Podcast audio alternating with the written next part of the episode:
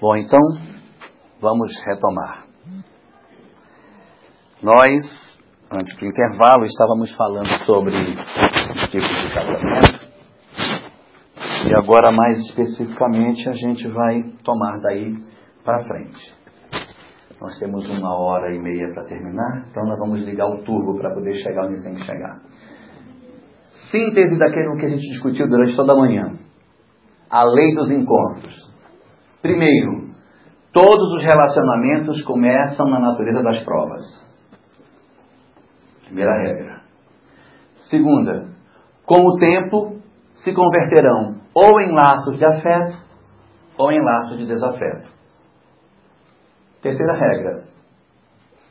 Os laços de afeto passarão a fazer parte da nossa vida, enquanto de afeto forem. Quarta regra: ninguém deve para ninguém. Segundo André capítulo 14 da obra Ação e Reação, na verdade, se devemos é para a lei e para nós mesmos. Está dentro de nós a nossa realidade espiritual. Como diriam os mineiros, está em mim. Está em mim. Próximo. Se a vítima não guarda mágoa, se ela perdoou, não haverá vínculo com o algoz. Se ela não guardou mágoa, não tem vínculo. E este, o algoz, precisará de outro em sua sintonia para se reeducar. Eu estou liberto. Se a vítima não guarda mágoa, pode, por amor, querer resgatar o seu algoz pedindo que ele esteja próximo dela. Mas aí é uma decisão do indivíduo, não mais uma, um impositivo da lei. Próxima. Agora, se a vítima guardou mágoa, é provável que volte a encontrar com seu algoz. Ou se não encontrar com seu algoz, que pode ter se modificado, com outro alguém a ele semelhante. E por último, no final, só haverá laços de afeto. Enquanto tem laços de afeto, é porque a gente já está no meio do caminho. E a tendência é que isso vá se convertendo em laços de afeto para frente. Essa é a nossa síntese. Então, no planejamento espiritual nosso, nós temos três porções do planejamento. Qual seja? Missão, expiação e prova. Os espíritas têm uma tendência muito grande de dizer assim, ah, não, quem ideia que eu tivesse missão, mas tem também. É pouquinho, mas tem. Quem é pai, quem é mãe, tem missão. Ou não é uma missão você receber um serzinho e dar a ela um destino em termos, em termos de pessoa, cuidar daquele indivíduo. É uma missão. Uma atividade profissional qualquer que seja, é uma missão social. Nós temos missões. Agora, é claro que temos também os nossos processos expiatórios. Na circunstância espiritual que estamos, já são bem grandes, porque já temos uma história longa, já fizemos muita coisa na vida e nessas muitas coisas erramos várias vezes e por isso precisamos reencontrar com as experiências para nos resolvermos. E temos a questão da prova, que são as experiências novas. Que, que difere uma da outra? No caso da expiação, é o nosso reencontro com aquilo que a gente fez equivocadamente que precisa reencontrar para resolver. Estamos em débito com a lei. Precisamos disso para sermos felizes. Missão é aquilo que a gente já fez de certo e que precisa deixar o exemplo para outros. Missão. Nós também temos missão. E temos a prova. A prova é a circunstância na qual nós estamos descobrindo coisas novas que a gente nunca fez. Meu caso particular. Eu não sei pintar, não sei desenhar, eu não sei nada. Se me derem um, um, copo para fazer um círculo, eu também erro. Então eu sou muito ruim dessa parte eu vou precisar desenvolver. Em algum momento eu vou ter que ter uma experiência para desenvolver esse pêndulo. Não tenho. Não sei cantar, não sei tocar, não sei pintar, não sei fazer nada. É uma área para desenvolvimento ainda. Então, é, quando eu tiver que encontrar com essas experiências, prova. A expiação é o reencontro com aquilo que a gente tem dificuldade. E a missão é aquilo que a gente faz em função de um sucesso que a gente já teve no passado e que agora está servindo de exemplo para os outros. Com certeza todo mundo está com dúvida. Quanto tem de missão, prova e expiação? Então eu trouxe um quadrinho para a gente poder identificar cada um deles. Então, por exemplo, de acordo com o que a gente passa, quais são as características? Expiação. Se uma prova na nossa vida é uma expiação, frequentemente a gente reclama. Oh, meu Deus, mas não é possível. Ah, eu não aguento isso. Se você reclama muito de alguma coisa, desconfie que pode ser uma expiação. Algumas vezes a gente aceita, porque não é absoluto. Ah, minha filha, se você está na expiação, vai reclamar. Não. Tem vezes que a pessoa está num processo expiatório quando ela até aceita e raramente agradece pela prova que tem. Esse é o perfil típico de uma expiação. A gente geme. No caso da prova, como é que a gente se comporta frequentemente? A gente tem uma atração por ela. Ah, eu queria saber como é que é. Ah, eu queria ver. Porque é uma coisa que vai desenvolver determinados pendores em nós. Então a gente se sente atraído por ela. Algumas vezes a gente questiona, mas por que eu não? Acho que não vou, não. E tem dúvida sobre ela.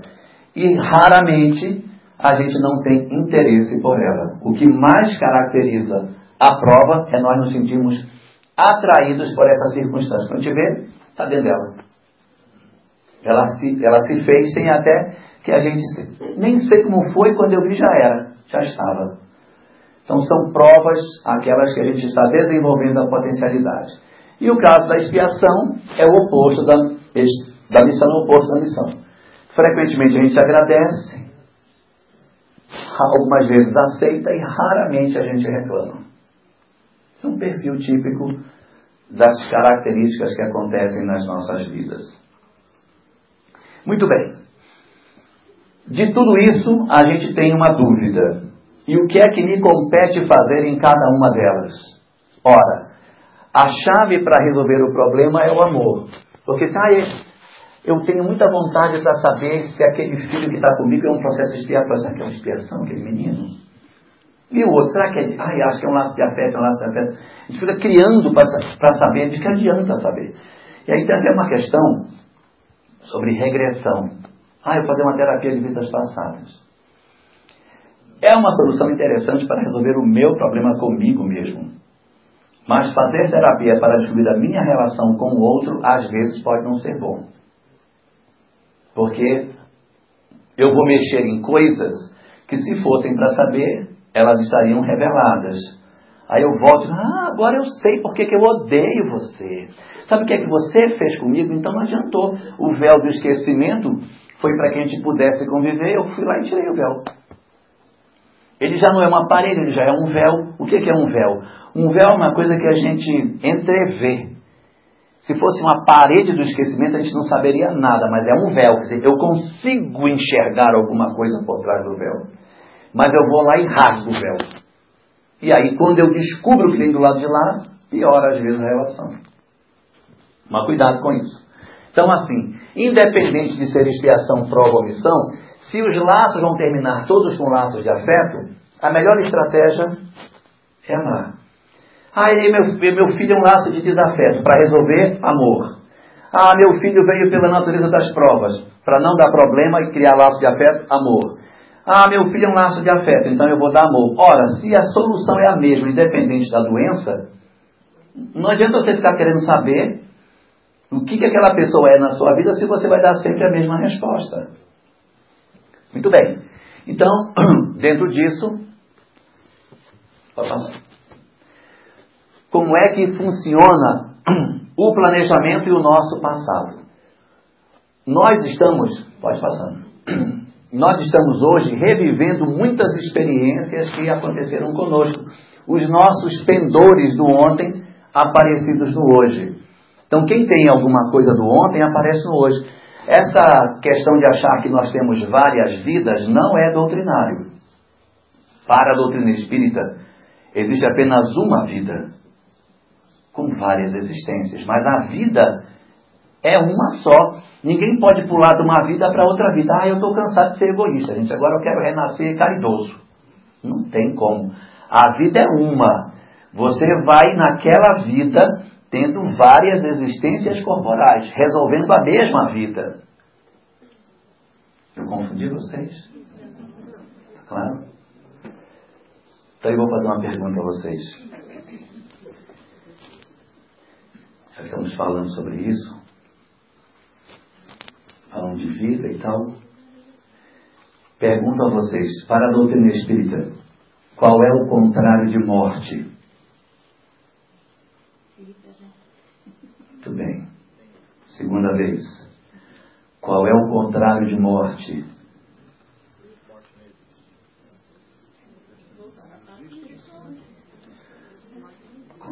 Não existe? Ninguém morre? Contrário de morte para a doutrina espírita é nascimento. Que vida tem sempre, vida não tem contrário. Vida é vida. Existem existências na mesma vida. E o contrário de morte é nascimento. O contrário da partida é a chegada. Mas vida sempre. Então, nós vamos seguir na mesma vida tentando nessa vida, nas várias existências, resolver. Mas ninguém vai pular de uma personalidade para outra. Eu posso até encarnar personagens, profissões diferentes. Mas se eu tenho uma determinada ocupação, ou profissão, sei lá como queira chamar, e eu tenho uma outra profissão, as características da personalidade de uma ocupação vão aparecer na outra ocupação, porque ninguém vai mudar num estado de Deus, vai ser um processo de crescimento. Então, como que isso vai acontecer? Nós temos o passado e temos o presente.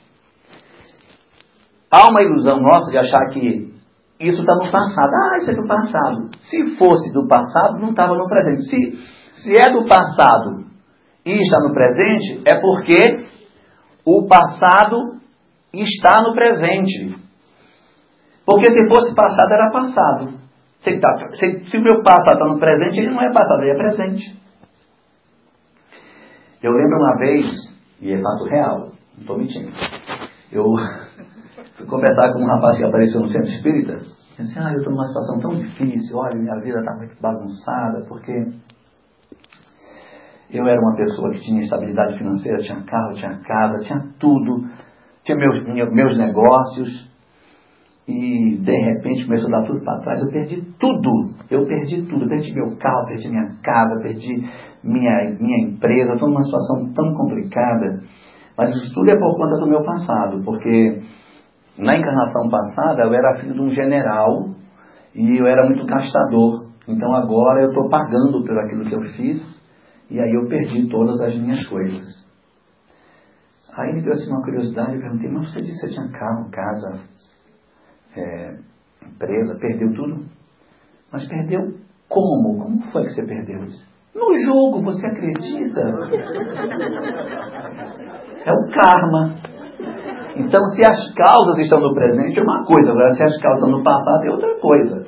Então, existe, quando o a nossa imperfeição for realmente passada, ela não estará mais em nós.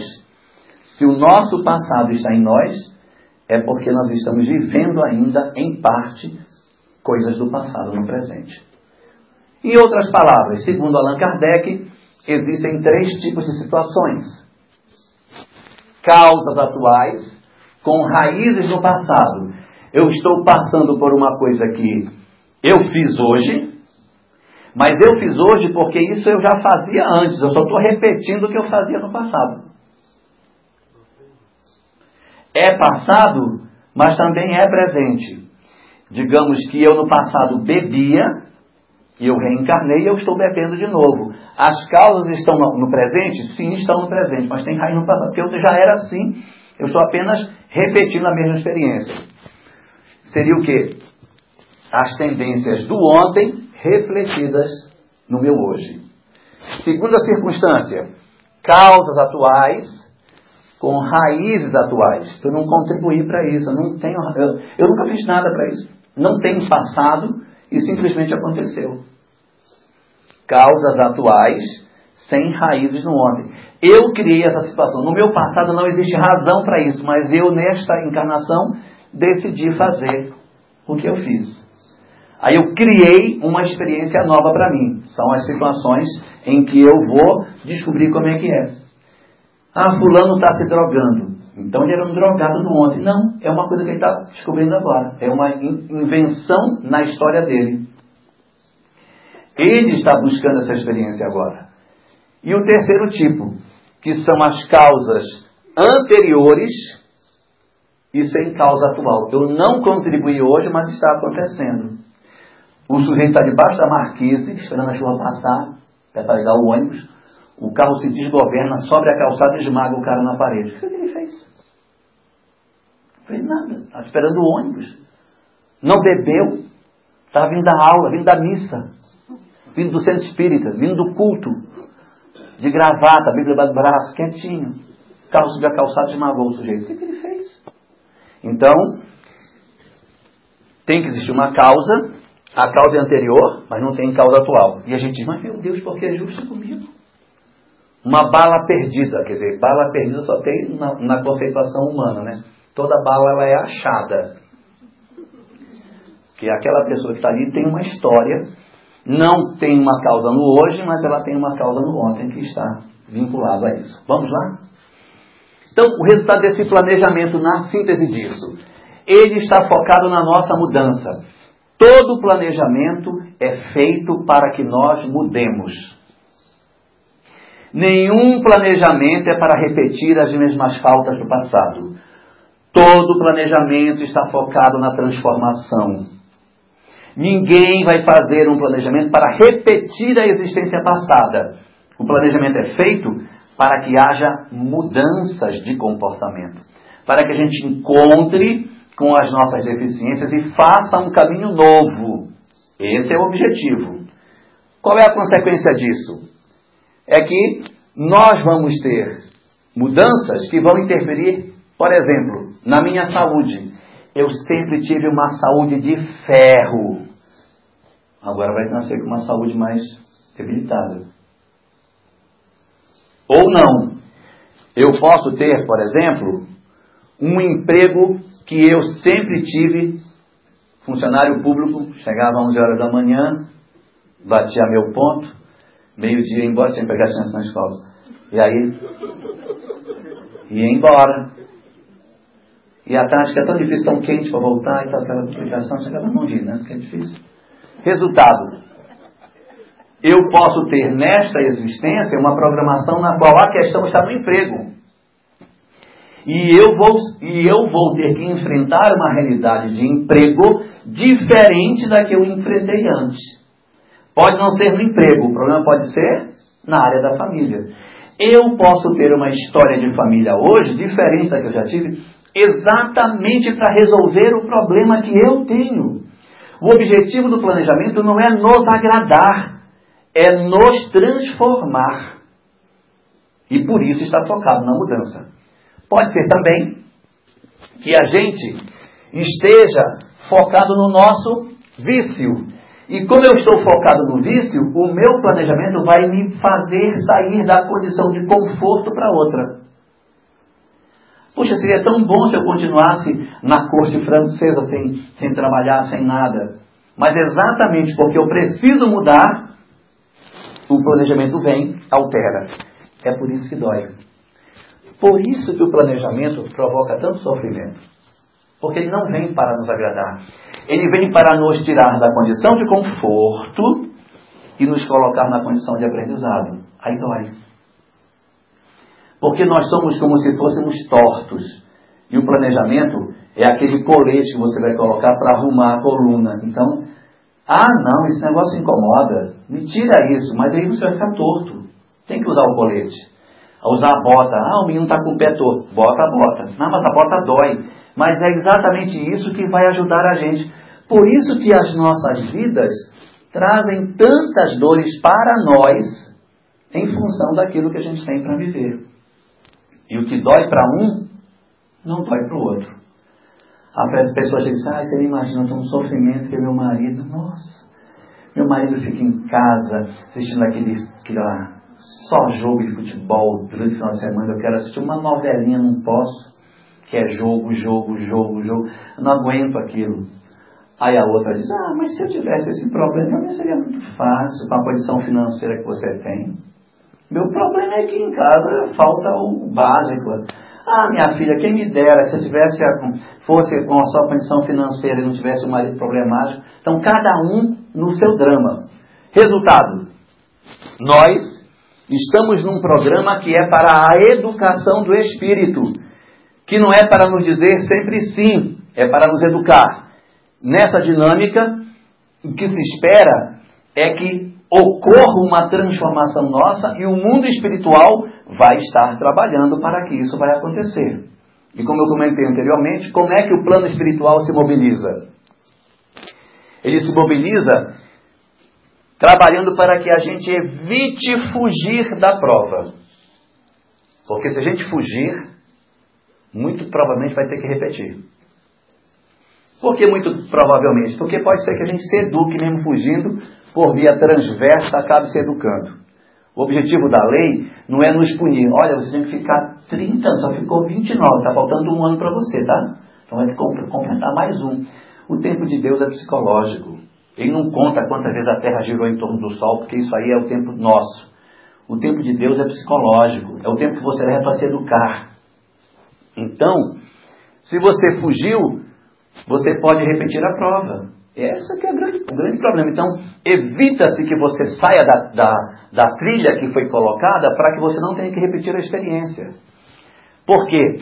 Se você foge, repete a prova. Se teima, não fugiu, mas teimou, vai arrastado, né? Vai empurrado, retarda a marcha. Allan Kardec dizia, perdão, perguntou no livro dos Espíritos sobre a questão da marcha do progresso, e os Espíritos disseram que o progresso vai se dar com os homens, sem os homens ou apesar dos homens. Com os homens vai mais rápido, sem os homens vai mais devagar, e apesar dos homens, eles saem bem outros para empurrar, porque esses aí não vão servir. Reparem que é com os homens, sem os homens e apesar dos homens. As mulheres não tomam parte nessa conversa. Se fugiu, repete. Se teima, retarda. Então, nessa, nessa, nesse nossa questão, existe uma terceira situação. No livro Atravessando a Rua, do do Richard Simonetti, ele conta uma história lá de uma senhora que era uma trabalhadora espírita maravilhosa, super dedicada, meu Deus. Ela tinha um problema. Um marido excepcional que ela tinha, que ela aturava esse marido arrastando aquele casamento. Aí, 40 anos de casado, ela desencarnou, chegou lá, o espírito quer receber, disse, olha, está aqui, vamos começar a sua programação que você vai casar com fulano. Não, de novo não. Eu já aturei ele 40 anos, ele mais tempo não vai dar. Mas foi por isso mesmo, a senhora só aturou ele, não era para aturar. E a gente atura os outros. Então, aturar é perder oportunidades. Eu falei alguma coisa aí? Então vamos. Bom, e se nós não cumprirmos essa programação, o que, é que vai acontecer conosco? Se eu não cumprir, naquela via, o aprendizado não se deu. Naquela via. Às vezes, no movimento espírita, a gente ouve algumas coisas tipo: Ah, minha filha, você perdeu a encarnação. Quem disse? Porque a gente tem tanto defeito que a programação pega só uma parte dele. Na hora que você sai da programação, pega outro braço de defeito que não ia aproveitar por aqui aproveita o outro braço. Nessa via você pode não aproveitar, mas na outra via vai aproveitar demais. Então, você vai, quando sai, perder naquela via. E os mentores vão começar a trabalhar. Na hora que a gente faz um movimento que sai do planejamento, eles automaticamente já começam a programar o plano B. Tem gente que já está no plano Y, mas, mas eles estão programando. O cara vai mudando e eles vão aproveitando. É, às vezes as pessoas assim, ah, o cara foi preso, pronto, acabou. A encarnação dele se perdeu. Ali dentro da cadeia existem experiências para crescimento. Ninguém pode dizer assim, ah, pronto, agora não aproveita mais, agora não aproveita mais nada. Não, não aproveita no rumo que ele iria. Ali realmente vai ficar complicado, porque ele não vai poder mais ter essas experiências. Mas os mentores vão, dentro do possível, encontrar outras oportunidades para ver se ele desenvolve alguma, alguma outra virtude. Alguma coisa tem que procurar para desenvolver no indivíduo. Eles vão sempre procurando os caminhos para fazer. Aí eles entram com o chamado planejamento alternativo. Não vai de um lado, vai do outro, a gente vai trabalhando para tentar alterar as condições. Ora, errei, a experiência vai precisar ser repetida? Depende. Se eu tiver me educado naquela área, eu não preciso passar pelaquela experiência de novo. Agora, se a gente não promoveu a nossa conscientização com aquilo, a experiência vai ser repetida. Vou dar um exemplo. Fulana, por exemplo, era jovem e os pais ficaram mais idosos, ela pegou e jogou os pais no asilo. Joana de Ângeles diz que toda decisão tomada a golpe de machado, a gente vai voltar a ela. Decisão tomou golpe de machado, vai voltar essa decisão. Porque o problema não está em ela ter colocado o pai no asilo, está no desamor que está dentro dela. Daí ela, durante a vida, ela era jovem, colocou os pais no asilo, ela foi vivendo outras experiências e acabou indo trabalhar num local que tinha relação com, com asilo e aí com velhos, alguma coisa, se formou em enfermagem e foi conduzida para trabalhar com o pessoal de geriatria. E no curso dessa existência, ela percebeu o quanto ela deveria ter feito diferente com os pais. Pode ser que ela se resolva ou não, suficientemente ou não, dentro desse, desse quadro. Allan Kardec, no, no capítulo 7 do livro Céu e Inferno, fala sobre o código da vida futura em que diz que a reparação de uma falta tem três fases: arrependimento, expiação e a reparação. Ela precisará passar pelas experiências para resolver-se completamente, mas vai voltar a ter um pai para colocar para ver se põe no asilo ou não? Pode ser que não. Mas ela precisa provar a si mesma que ela se resolveu. Alguma coisa vai ter que acontecer, a depender do tanto que ela já está madura, para que ela consiga dizer a si mesma que aquela falta que ela cometeu não vai acontecer novamente. Joana de Anjos tem uma frase interessantíssima que ela diz assim: Deus é tão misericordioso que quando a gente erra, Ele não nos recoloca no cenário do erro para a gente testar a segunda vez. Do tipo, errou, então volta, faz de novo. Errou, não, volta, faz de novo. Não, errou, volta, faz de novo. Não. Você errou, então ok. Vamos programar de novo, você vai ter uma nova infância, você vai ter uma nova educação para que quando a prova chegar, você tiver um novo aparelhamento para tomar uma nova decisão. Porque se eu colocar a pessoa sem ter dado a ela a condição de mudança, ela vai repetir o mesmo ato. Então, para ela não repetir, ele volta, a pessoa reencarna, educa, passa por todo um mecanismo de revisão de valores. Quando a prova aparecer num cenário diferente, mas aquela circunstância, ele tem mais condições de decidir com mais acerto. Mas essa repetição vai depender do grau de crescimento que o indivíduo passou durante esse tempo. Uma coisa importante: o planejamento não pode ser visto como um trilho de trem que vai passar por ali. Ele é uma trilha em que a gente sai e a gente volta, a gente sai, e a gente. É uma trilha. Uma trilha é uma coisa que você segue, viu algo interessante, sai, você volta. E é assim que é o planejamento. Ele não é uma coisa rígida, mas é uma programação que se a gente seguir nele, a gente vai bem. Porque o melhor caminho seria ele. Agora, tem vezes que você consegue sair com facilidade, tem vezes que não. O plano, ele tem paredes diferentes. Tem áreas do plano que as paredes são de um material específico. Elas são de papel. Então ele vem andando, está aqui na trilha, é de papel, ele rasga e sai. Não quero mais isso, ele quer mudar de cidade. Ele rasga e vai embora. Não tem karma na área.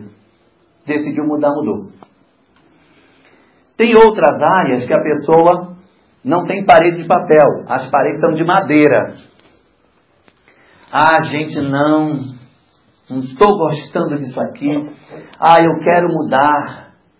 Eu quero mudar de, sei lá, quero mudar de, de casa. Não consegue, uma dificuldade, meu Deus, para comprar uma casa, aquele sofrimento. Quando junta que vai dar entrada, bate o carro, aí não, começa tudo de novo. Até que com dificuldade consegue quebrar essa parede de madeira e vai para uma outra. Mas tem mais dificuldade, porque existe alguma coisa no, na programação que dificulta mais a pessoa sair. E tem vezes que a parede é de concreto. Ai, não quero mais ser professor, vou fazer um concurso público. E faz. Dessa vez vai, passa em segundo lugar, agora vai, ele chama só um. E baixa, passa a vida batendo naquela parede, batendo naquela parede. Então não vai abrir. Existem circunstâncias em que a lei não nos vai permitir. O livre-arbítrio está cerceado. Tem um povo que tem uma dinamite, coloca, quebra a parede de concreto, vai embora. Amanhã vai ter consequência, porque aquilo era um processo educativo que se você fez força demais e para quebrar teve que delinquir, tem alguma coisa errada. Se para quebrar uma coisa que está na sua vida você tiver que cometer um erro, desconfie. Se eu sou muito pobre, que nem a novela das nove que vai começar, e para enriquecer tem que assaltar um banco para conseguir dinheiro, tem alguma coisa errada. Também não é para a gente andar na rua assim esperando cair. Opa, vendo? Para o planejamento, o dinheiro caiu na minha mão. Não, não vai cair na mão. Mas a gente lutando por meios lícitos conseguir, é um sinal que é por aí. Se eu tiver que delinquir para conseguir sair de um planejamento, abra os olhos. Estamos indo por um caminho não muito bom. E aí, a gente vai renascer. Quando renasce, recebe o beijo de Deus, o esquecimento. Tudo seria lindo se esse planejamento todo estivesse na nossa memória. Só que a gente renasce e o planejamento fica todo na nossa intuição, fica todo na nossa alma, mas a gente não sabe efetivamente o que é. E nós temos um histórico para resolver nosso problema de desamor, de mágoa, de ressentimento, de desonestidade. Todo um conjunto de histórias, nossos filhos, marido, esposa, sogra, sogro, chefe, todo mundo com seus dramas para resolver e renasce todo mundo nesse caldo de convívio, sem ninguém saber o que tem para fazer. E todo mundo achando que veio para ser o mais feliz possível na Terra. Resultado: pode passar.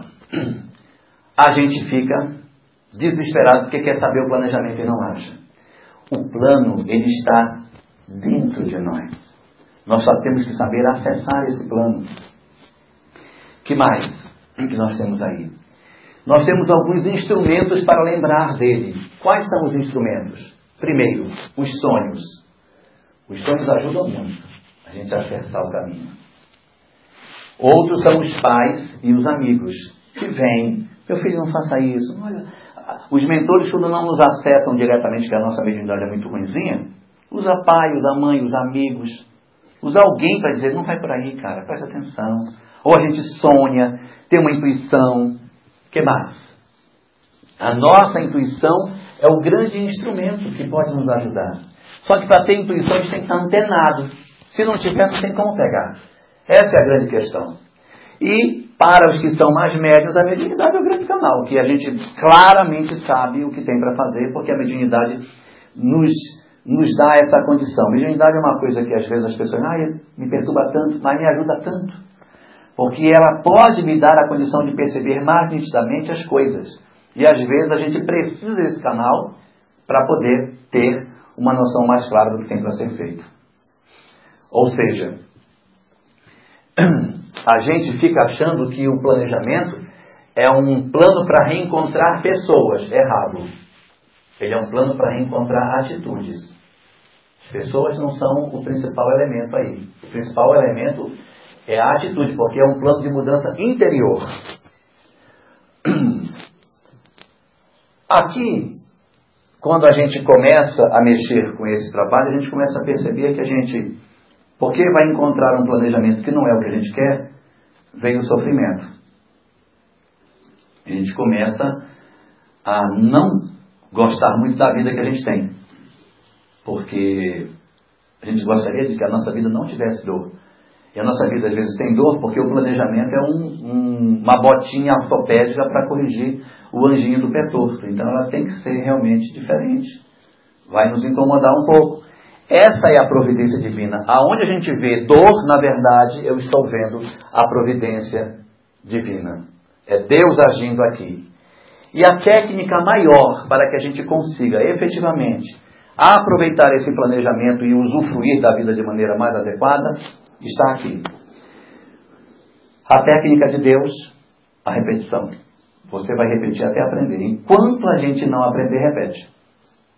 Não foi bem? Repete. E aí vai repetindo, repetindo. Até que a gente consiga fazer com que a gente saia desse processo. E aqui tem três dramas que acontecem. O primeiro deles é a gente desistir de nós mesmos. Ah, isso não adianta. Minha vida é um sofrimento. Eu desisto de mim. Essa é uma. A segunda. Cadê? Era para ter mais duas. Então vai. É a desistência de si mesmo, é a dificuldade de relacionamento com o outro e a descrença. Esses três pontos. São os três pilares que são consequência desse processo de desestruturação. Aí, como a gente renasce, esqueceu tudo e vem para uma história que nem sempre é o que a gente gosta de ter, começam os problemas. Eu começo a decepção com a minha família. Ai, meu pai não me ama como deveria me amar. Minha mãe não me ama como deveria me amar. Meus irmãos são muito difíceis. Minha esposa não me compreende. Meus filhos, meu Deus do céu, onde foi que eu arrumei? Será que tem tanto karma? Porque não podia ter coisa melhor para mim, não. Só tinha esse. Será que eu peguei os últimos da fila? E aí vem aquelas decepções com o grupo familiar, como se realmente nós estivéssemos aqui para ver um conto de fadas. Nós estamos no planeta de provas e expiações, portanto, a tendência de reencontrarmos com dramas é muito grande. Pode não ser no grupo familiar, eu posso ter decepções na vida afetiva. Ah, eu queria tanto encontrar alguém que me amasse, que me dissesse que me ama no meu ouvido. Ai, uma, queria, eu sonho com aquela cena da praia. Eu correndo e a outra pessoa correndo de lá. Aí me abraça e gira na praia. Gira. Mas tem tanta gente que sonha com essa cena. Né? Ou então ele vem assim num cavalo branco, um cavalo enorme, manga larga, correndo, e aí. Pois é. Aí não tem. Não tem. Aí a pessoa está casada e olha o outro roncando no sofá. Oh meu Deus. Você está rindo? Mas vamos lá. Decepções na vida profissional. Quantos de nós sonhamos com uma vida profissional diferente daquela que a gente tem? Ai, eu estudo para concurso e não consigo passar. Eu estudo, não consigo. No meu trabalho é uma perseguição. Eu sou tão competente, sou tão perseguido. Só porque eu chego tarde todo dia, só vivo sendo demitido e tal. Então, assim, a gente tem uma série de decepções da vida profissional. A gente gostaria que a vida fosse. Ela não é. Não é. A gente gostaria de ter uma vida confortável. Não tem. Porque alguma história. Eu estou lutando o que eu posso, eu não consigo. Ou, de repente, as decepções são comigo mesmo. Eu gostaria de ser diferente. Eu tenho dificuldade comigo mesmo. Eu não consigo aceitar a pessoa que eu sou. Eu tenho vergonha de ser quem eu sou. Eu gostaria de ser diferente do que eu sou, eu não consigo. Resultado: esses processos de decepção são consequência do esquecimento. Porque como eu não sei o que, que estava programado, eu acho que isso aqui está errado. Quando na verdade, essas coisas que eu não tenho fazem parte do processo educativo que eu preciso passar. De reencontro com as minhas dores, com as pessoas com as quais eu estou convivendo.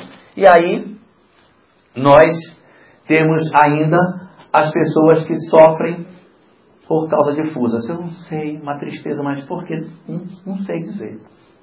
Eu não sei.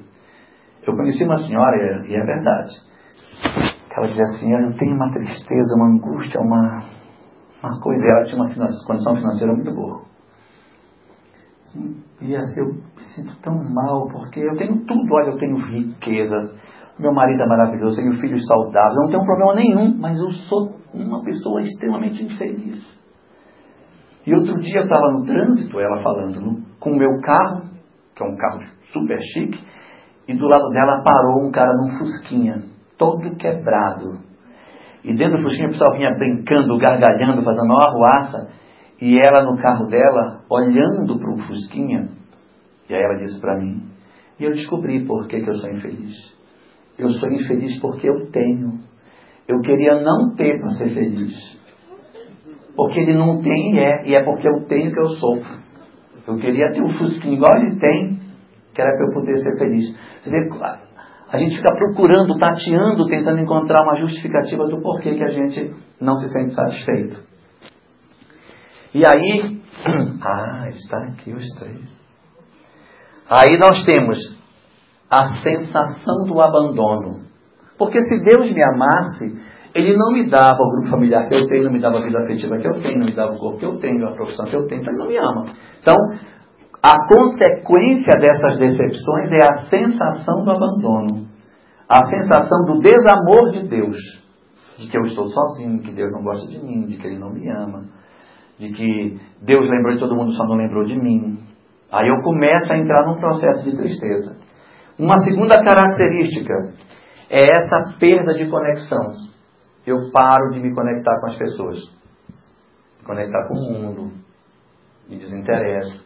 Porque minha vida não é o que eu queria que ela fosse.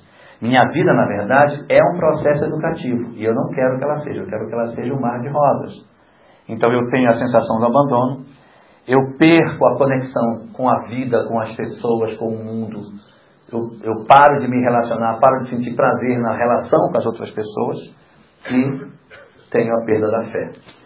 A perda da fé é o pior dos instrumentos. Jonas de diz que a pior provação que o ser humano pode passar na Terra é a perda da fé. Porque perdendo a fé, tudo passa a ser uma coisa é, possível de acontecer, porque eu já não tenho mais a bússola. A fé é como se fosse a bússola. Na hora em que eu quebro a minha bússola, tudo passa a valer. Eu já não tenho mais uma referência do certo e do errado. Então a perda da fé é muito perigosa, porque aí a gente cai num quadro bem doloroso, que é esse aqui. Esse triângulo é como se fosse a nossa dor. E nós estamos presos dentro dele. Presos dentro da nossa dor.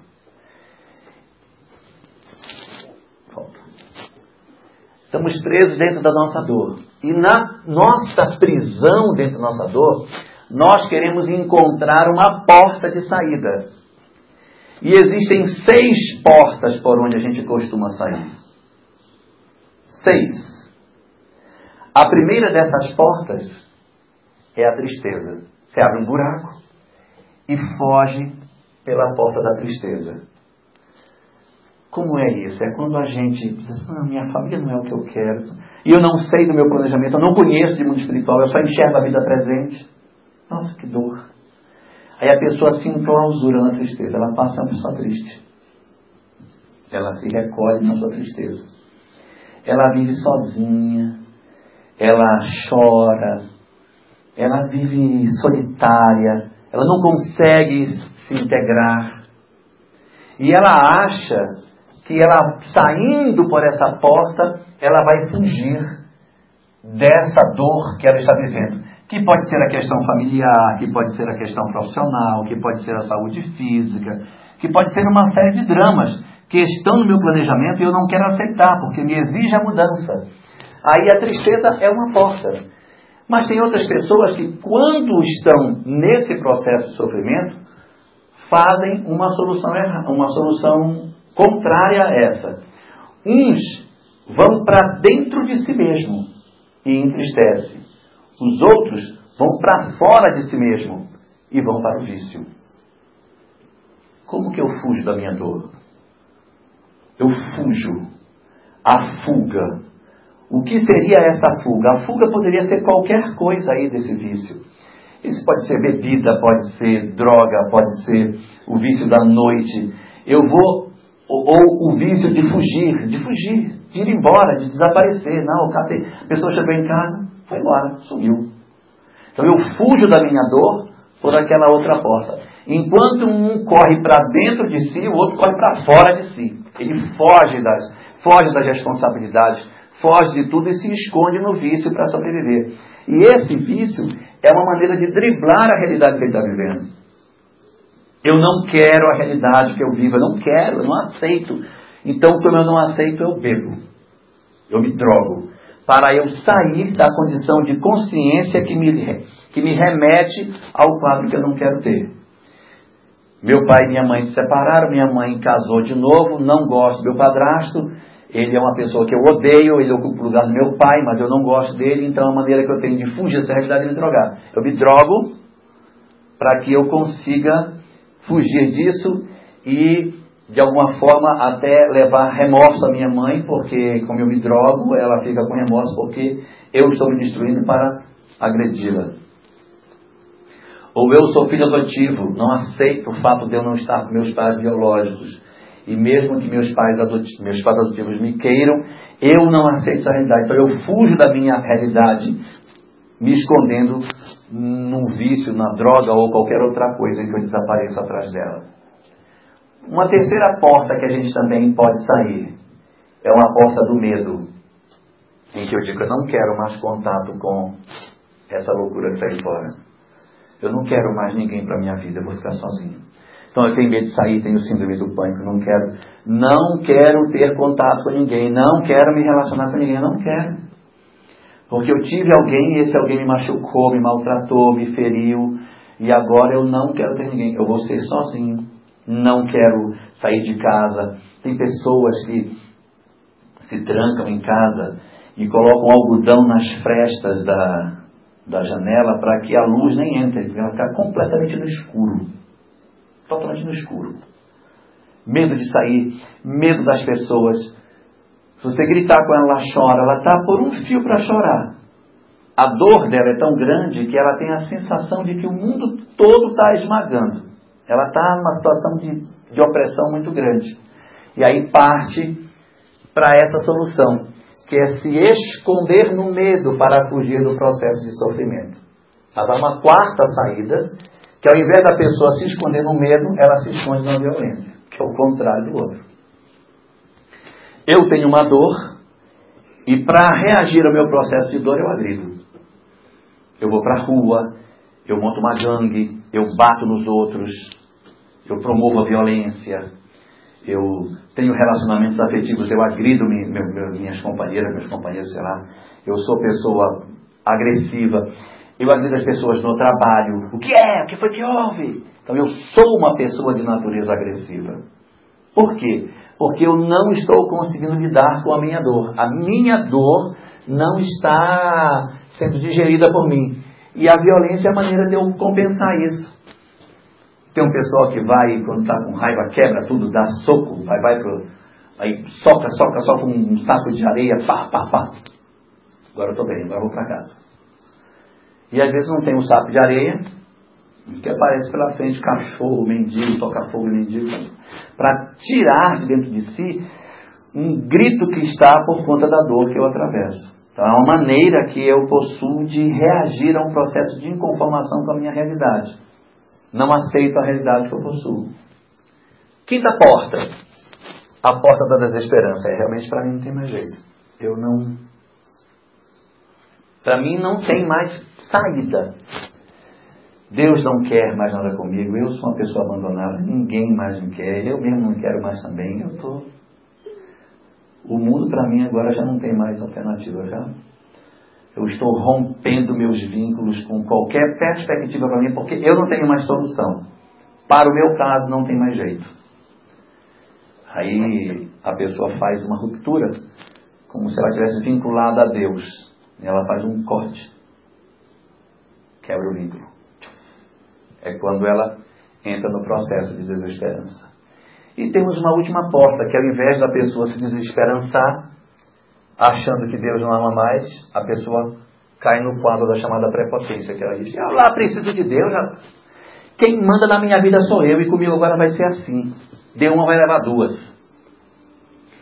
E essa prepotência que eu não preciso de Deus, não preciso de ninguém, eu é que manda em mim e tal, é o reverso da outra medalha. Enquanto um se desespera, quando a desesperança implode a personalidade, o outro cai com isso para achar que não há ninguém mais poderoso do que ele. Eu é que sou tudo e eu é que mando em tudo e quem vai decidir tudo sou eu e não tem ninguém para me tirar desse caminho. Sou eu que vou fazer. Passe que agora não vou esperar por, não, por ninguém. Não tem padre, não tem pastor, não tem centro espírita, não tem nada que me segure. Eu vou agora, quem vai tocar minha vida sou eu. Essa é uma, uma realidade muito frequente. O que é curioso disso? é que esses três lados de cá são muito parecidos. É a tristeza, o medo e a desesperança diante da dor. O lado de cá é o vício, a violência e a prepotência. Qual dos dois parece mais com o comportamento masculino e com o comportamento feminino?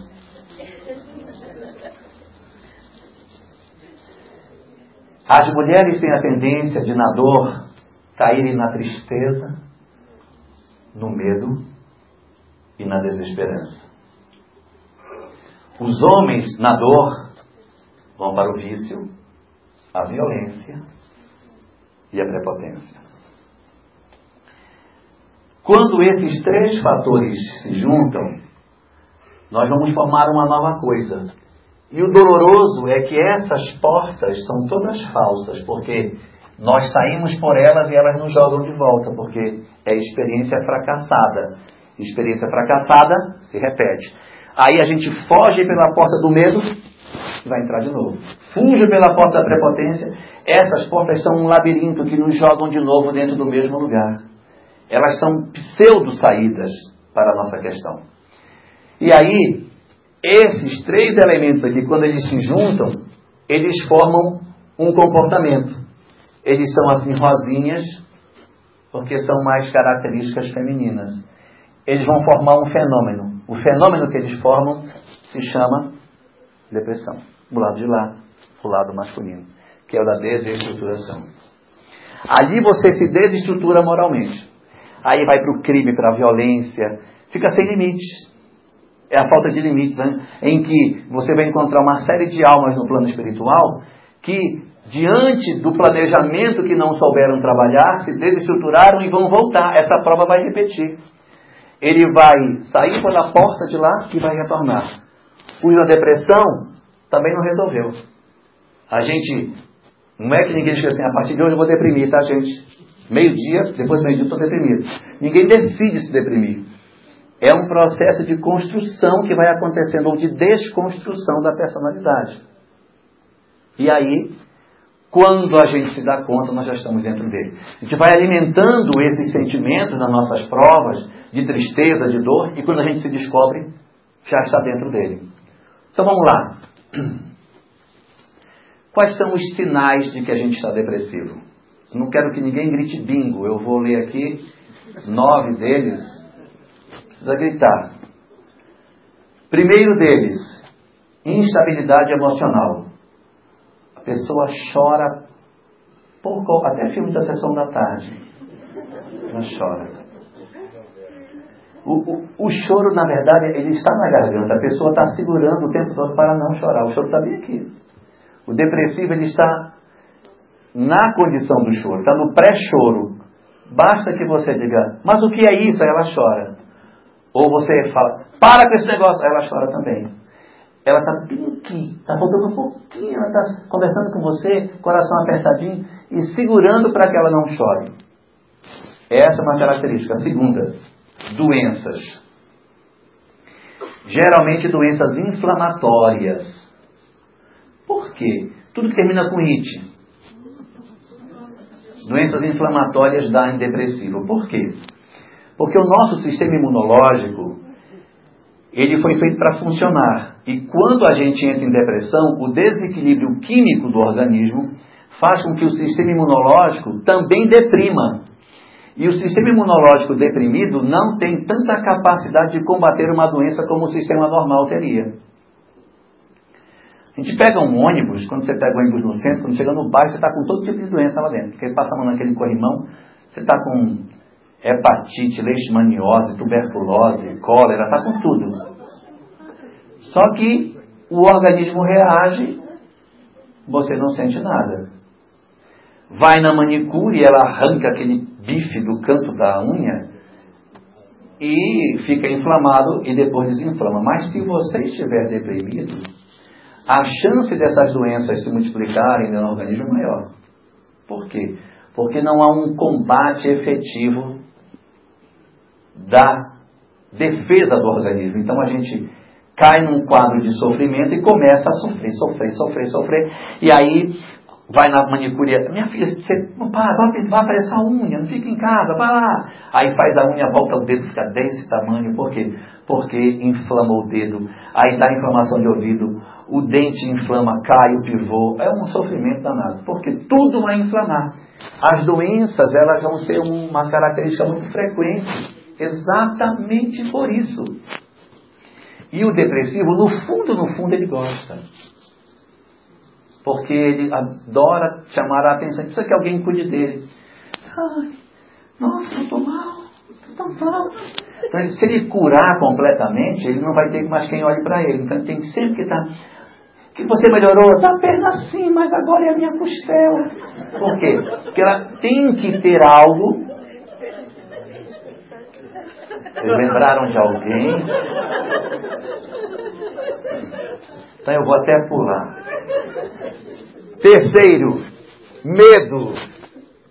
O medo é outra característica muito forte. A pessoa tem medo de tudo. Ela tem medo das pessoas, ela tem medo de sair na rua, ela tem medo. O depressivo tem muito medo. Quem está depressivo não deve fazer negócios. Não deixe. A mulher perdeu o marido ficou viúva, entrou em processo depressivo por conta do marido. Nessa hora existem muitas pessoas que chamam isso de galinha morta, casa de viúva. Vai lá e só tem que vender sua casa, a mulher está tão perturbada que ela perdeu o marido, ela não tem condição de dizer, não, esse preço não está bom, não, não, não vou vender não. Ela não tem estrutura psicológica para dizer, não, o senhor está colocando um preço muito baixo. O cara diz, essa rapaz está toda rachada, essa casa nem presta mais. Tá? E quando a gente faz isso, a gente assume karma, tá? De se aproveitar da fragilidade do outro. E quando alguém próximo de nós passar por isso, não, sem ser o morto, evidentemente, mas a gente sendo a gente tem que se aproximar da pessoa para ajudar ela a não, a não fazer bobagem. Proteger a pessoa, porque ela fica muito frágil. E aí, ela tem medo de fazer negócio, ela tem medo. Então, não deixe. Quem está em depressão não pode vender e não pode comprar. Não deixa. Cuide. Porque é uma característica do depressivo. Quarto, o desinteresse pela vida. A pessoa não tem mais tudo, tudo perdeu o sentido. Bora, fulano, vem ver. Final da Copa do Mundo, aí bota a pessoa frente da televisão para ela ver. Ela fica olhando daqueles caras quando atrás daquela bola. Gente, mas que sentido tem isso? Um monte de homem cantando uma bolinha. Dá uma bola para cada um. Então, assim, as coisas não têm mais.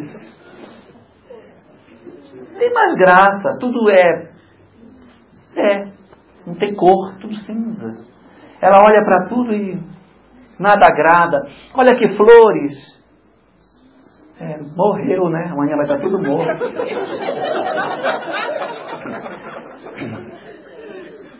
Eu tenho um amigo que a sogra dele é uma pessoa super negativa, super negativa. E ele mora em Porto Velho. E sempre que ela vai lá, ela desce do avião reclamando: Meu Deus, que calor infernal! Como é que vocês moram num lugar desse? Está pegando fogo. Todo tempo ela reclama. E aí ela foi uma vez a Porto Velho e tinham reformado um parque que tinha lá. O parque ficou até bonito. O parque era feio, mas ficou bonito, ajeitado e tal. E aí ela chegou na semana que o parque estava reformado. Aí ele foi receber, ela veio reclamando, reclamando, reclamando de Porto Velho e tal. Aí quando deu um tempinho, ele pegou disse, vou levar ele no local. Aí pegou, levou a sogra para ela ver. Aí disse, não falei nada para ela abrir a porta do carro e disse, olha aí. Aí ela desceu do carro e ficou olhando. Aí as crianças brincando no parque, grama, tudo pintado, o pessoal correndo, pista de caminhar e tal. Ficou olhando. E ele esperando, né? Ela disse, é, é, mas isso aqui era uma imundícia, era uma porcaria, isso aqui era um matagal. Sono excessivo. Depressivo adora ficar. É, não é que ele durma, ele tem sono, mas ele não dorme o dia inteiro, ele fica só com sono, deitado. E você pergunta: Você ficou o dia inteiro aí, minha filha? Fiquei. O que, que você fez? Nada. Mas passou o dia inteiro deitado, passou pensando no quê? Também não sei. O depressivo ele passa o dia inteiro deitado numa cama e se você perguntar o que foi que ele pensou, ele só pensou a mesma coisa, que é o problema dele. Ele não, ele não consegue sair do seu problema. Então ele passa o dia inteiro. Ele olha o cachorro para dar ração. Ah, meu Deus. Aí ele diz, ah, tudo. Tudo é, tudo é problema. Eu conheci uma moça, é verdade, que ela pegava os, canu, os canudos de refrigerante, canudo, ela espetava um no outro, assim, fazia um canudo comprido para não levantar. Ela deitava na cama, ficava deitada chupando naquele canudo lá embaixo, a água com gelo que ela botava para ela não ter que levantar para ir. E a gente acha assim, olhando pelo lado da, da história pela história, é até engraçado, mas olha quanto sofrimento. Olha quanto sofrimento. Meu Deus. Então ela tem um sono danado e a pessoa só pensa na sua própria dor. Ela só pensa na sua própria dor. Por quê? Porque ela tem uma história espiritual. O planejamento é um planejamento para ela sair da condição de conforto. Ela não aceita a mudança. Então aquilo para ela é uma dor insuportável. Meu Deus, mas por que isso? Por quê? Por quê? Porque para ela é sofrimento, mas não é o processo que ela precisa. Muitos dos processos depressivos que a gente passa tem origem numa necessidade de mudança. Claro que nem todos, existem alguns que são realmente muito amargos. Mas uma boa parte daqueles que dão origem à depressão são processos que a gente precisa para se resolver. Mas a gente não consegue cuidar. Temos também uma outra característica, é a vontade de sumir. Nossa, quantos que tem? Ah, eu queria me reinventar. Se eu pudesse fazer uma plástica, trocar o CPF e ir para outro canto sem que ninguém me conhecesse para sumir daqui para ninguém me achar mais, eu fazia. É o desespero com a inaceitação da minha realidade. Ou seja, eu estou numa situação que eu não quero mais. Eu queria sair, eu não tenho como sair. Eu queria ir embora dessa condição, eu não tenho como sair. Então estou preso. Essa prisão me desespera. Temos ainda a desesperança, que é uma outra característica, a sensação de que estamos abandonados, e você conversa com ela e diz, não, para mim não tem mais jeito. É curioso que a gente vai visitar um, um depressivo. Nós vamos orar. Oração de depressivo é a coisa mais engraçada do mundo. Porque ele diz, você vai repetir comigo, tá bom? Vamos lá, então. Eu falo, você repete. Vamos lá? Vamos. Aí você, aí você fala. Ele repete, mas ele está repetindo, está dizendo na cabeça dele, ninguém está me ouvindo. Isso é uma besteira. Ele está totalmente convencido de que não tem ninguém para ouvi-lo. E aí a prece acaba não funcionando. Porque ele está quebrado na sua crença. Por que se chama depressão? Porque depressão é um fosso. É, uma, é um buraco. Depressão é um buraco. Nós estamos todos ligados a Deus pelo fio da fé. Quando vem a descrença, você corta o fio. Quando corta o fio, você cai no fosso da depressão. Então a fé, o corte do fio da fé, é que joga a gente no fosso da depressão. Aí eu perdi a crença de que há alguém que possa cuidar de mim, acabou. E por último, uma consequência final é a questão da obsessão. Não que a obsessão ocorra sempre depois, a gente pode iniciar por um processo obsessivo e depois deprimir, mas entrando num processo depressivo, a obsessão sempre acompanha. Porque a pessoa se fragiliza e ela vai ter uns companheiros espirituais que vão se ligar a ela por alguns motivos. Vamos ver. Vai se ligar pelo seguinte: ou é, pode passar, ou ela é uma obsessão típica, ou seja, uma obsessão de desencarnado para encarnado, ou ela pode ser uma obsessão entre encarnados. Quem não souber o que é uma obsessão entre encarnados, veja o caso da Beatriz e da Inês, que vocês vão ver bem um caso na novela que acabou ontem. De obsessão de encarnado para encarnar, perseguição de uma pessoa em cima da outra. Então, às vezes, a obsessão ela pode estar entre encarnados. Você tem um marido que obsedia a pessoa.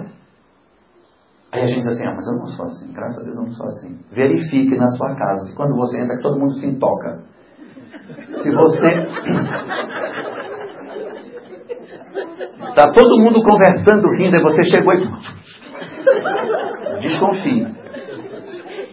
Você pode ser a causa de sofrimento de alguém. Então pode ser entre encarnados e pode ser também uma auto-obsessão, em que a gente mesmo se perturba. No livro Obsessão e Desobsessão de Sully, Caldas e Schubert, uma obra excelente, por sinal, ela trata bem essa questão.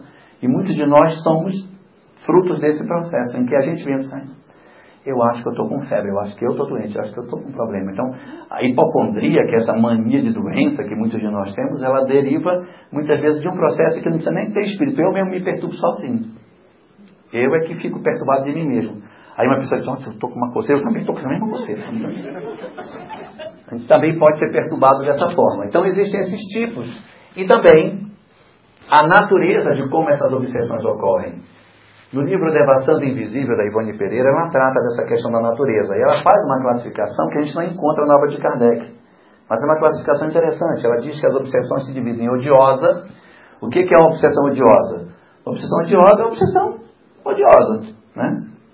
Está explicado já. E tem. A obsessão odiosa ela pode ser por mágoa ou pode ser por ódio mesmo. O que, que é uma obsessão por mágoa? É aquela na qual você se magoou com alguém e você perturba aquela pessoa pela mágoa que você tem. E a outra quando você tem ódio da pessoa e você perturba o que tem. Qual é a diferença de mágoa para ódio? Mágoa a gente tem das pessoas que a gente ama e que nos decepcionaram. Então você, no fundo, a mágoa é um amor magoado. Eu amava alguém e esse alguém traiu minha confiança, então eu me magoei com ele. O ódio não, é alguém que me fez um mal que eu não tinha por ele amor ele me fez um mal e, portanto, eu o odeio. Para ser mais claro, Dificilmente alguém vai chegar com o delegado e dizer, ai delegado, estou tão magoada com o assaltante, olha, me. Ninguém se magoa com o assaltante, porque ninguém espera do assaltante nada. Então essa é a diferença da mágoa para a, o ódio. Então você pode ter uma obsessão por mágoa uma obsessão por ódio. E a obsessão também pode ser não odiosa. Como que alguém pode é, obsediar alguém se for não odiosa? Tem a obsessão não odiosa por afinidade. Nós bebíamos juntos, desencarnamos e eu continuo querendo que ele beba comigo. Então, por afinidade, eu continuo perturbando. E no caso da obsessão, como é que pode ser não odiosa? Obsessão não odiosa, no caso da obsessão, eu estou deprimido, da, da depressão, eu estou deprimido, eu estou triste, aí outros estão também tristes, eu também estou triste. Aí se junta na minha casa aquele monte de entidade chorosa e eu não sei mais quem é que está induzindo quem. Se é a minha tristeza que deixa os outros tristes ou se é a tristeza deles que me entristece. Aí gera aquele mar de tristeza, aquele monte de espírito gemente no meu quarto, todo mundo chorando, porque a afinidade da dor trouxe, pelo meu pensamento, um conjunto de entidades que até nem me conhecem. Mas elas sentiram afinidade no sentimento meu. Aí cria aquele espaço de perturbação na minha casa. E existe a obsessão não odiosa por amor. Como que pode por amor? Segundo o Ivani Pereira nessa obra, existem espíritos que perturbam os outros porque os amam e não sabem que estão perturbando. Imagine um avô tuberculoso que desencarnou e amava o seu netinho. Ele desencarnou, ama o neto, ele se aproxima do neto porque o ama. E como ele o ama, ele não percebe que ele está mal e ele perturba o menino. O menino está apresentando sinais de doença que são do avô. O avô quer o mal do menino? Não, mas ele está perturbando sem querer. É os casos, são os casos mais simples que tem, porque você atendendo essa entidade, ela rapidamente se desembaraça, vai mais rápido. Os mais difíceis, os, mais, os casos mais difíceis são os casos por afinidade, que esse é o mais complicado, que a gente não sabe quem é o obsessor, quem é o obsediado. E nessa obsessão odiosa, pasmem. A Ivone Pereira diz que nessa obsessão odiosa, ela ainda pode ser classificada em dois subgrupos. A do obsessor masculino e do obsessor feminino. E aí eu pergunto a vocês, quem vocês acham que é o mais, obsessor mais tinhoso? Um obsessor feminino ou um obsessor masculino? O pior é que não. Lá ela diz que os obsessores femininos são mais tenazes. Quando a mulher decide obsediar, se prepare. Elas amam muito, mas quando se magoam, sai de baixo. Mas claro que tudo tem solução, né? o amor dissolve todas essas questões. Vamos lá. Pode passar. O que, que nos compete fazer? É buscar essa solução, porque o processo da obsessão, da depressão, ele vai acontecer dentro, frequentemente, o mais esperado, dentro dos lares, dentro das famílias. E aí a gente tem que começar a trabalhar como é que a gente vai cuidar disso. Olhando a pessoa no aspecto da depressão e com o outro olho no planejamento espiritual. Eu não posso perder de vista que aquela história tem a ver com a dinâmica do crescimento nosso. Então, para buscar a solução, primeira regra: o homem, e aqui é o ser humano, é um ser integral. Então, esse negócio de assim, minha filha, você tem que procurar o centro espírita. Não vai resolver. Minha filha, você tem que procurar um psicólogo. Não vai resolver. Minha filha, tem que procurar um médico. Não vai resolver. Uma depressão é um processo grave, que é como se nós estivéssemos em guerra. E quando se está em guerra, não se escolhe arma, Luta-se com todas as armas, exército, marinha e aeronáutica. Não se deixa ninguém do lado de fora. Então é o médico, é o psicólogo e é o centro espírita. Vamos lá? A solução precisa ser uma solução integral. Olhar só o físico não funciona. Olhar só o psicológico não funciona. Olhar só a questão espiritual não funciona. O homem é um ser integral, ele precisa ser tratado de maneira integral, senão não dá certo. Por isso, nós temos que cuidar do físico da pessoa. Essa coisa de dizer assim, ah, minha filha, vá ser fiado uma ficha lá, nem precisa mais medicamento, você toma água fluidificada, acabou. Não. Tem vezes que a gente precisa de um remedinho sim. Usar uma muletinha por um tempo até que a gente se equilibre. Uma fluoxetina às vezes ajuda para a gente poder sair do processo da crise. Depois a gente, não é para caminhar com ela o resto da vida, mas às vezes precisa do medicamento por um período até você se equilibrar, depois você se equilibra, aí você vai diminuindo e se liberta. Mas tem vezes que a questão chegou no físico por um desequilíbrio da, dos, dos, dos, instrumentos que a gente tem, de dopamina, de serotonina, que a gente precisa ter no equilíbrio, desequilibrou, você tem que tomar um remedinho para dar uma arrumada nesse processo. Então tem vezes que você vai precisar de um medicamento. Mas independente de precisar, tem que procurar o médico também para ver a questão de, de doenças, de inflamações e tudo isso. Psicólogo. Tem que tratar o psicológico. Às vezes o nosso drama está em nós, numa história que a gente não conta para ninguém. A gente precisa se abrir, precisa falar, precisa chorar, precisa sentir. E aí um, a ajuda de um profissional da área pode ser muito eficaz. Psicólogo não receita medicamento, então ele vai ouvir, vai conversar. Se ele achar que precisa de medicamento, ele vai encaminhar para o médico, para o médico poder fazer o receituário que for necessário. Então, aqui, uma importância fundamental a figura do psicólogo.